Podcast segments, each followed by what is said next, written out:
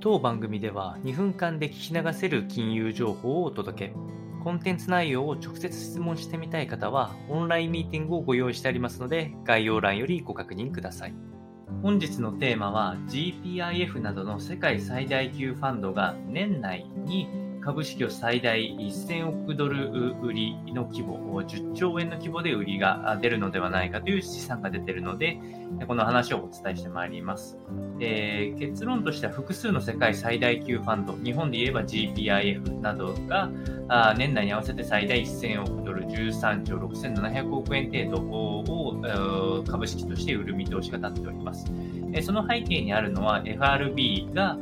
雇用削減、削減やリセッションのリスクを認識しながらも積極的な金融引き締め策を取っていることから、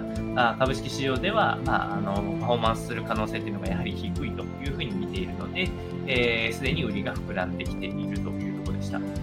そして、えー、資産クラスで比べた結果としても株式のバリューがあどんどん他の資産の方が比べて、えー、高まっているので、資産配分ルールに厳密に従う運用者、特にこれは年金ファンドがまさに中心となってくるお話となりますが、えー、ここが株式の売りを余儀なくされるといったところとなっております。えー、こちらは ジェイピー モルガンの試算となっておりますけれども、えー、その他他社で見た、えー、見たとしても、まあ、基本的には大型の株式の売りっていうのはまあ避けられない状況かなというところが出てきております。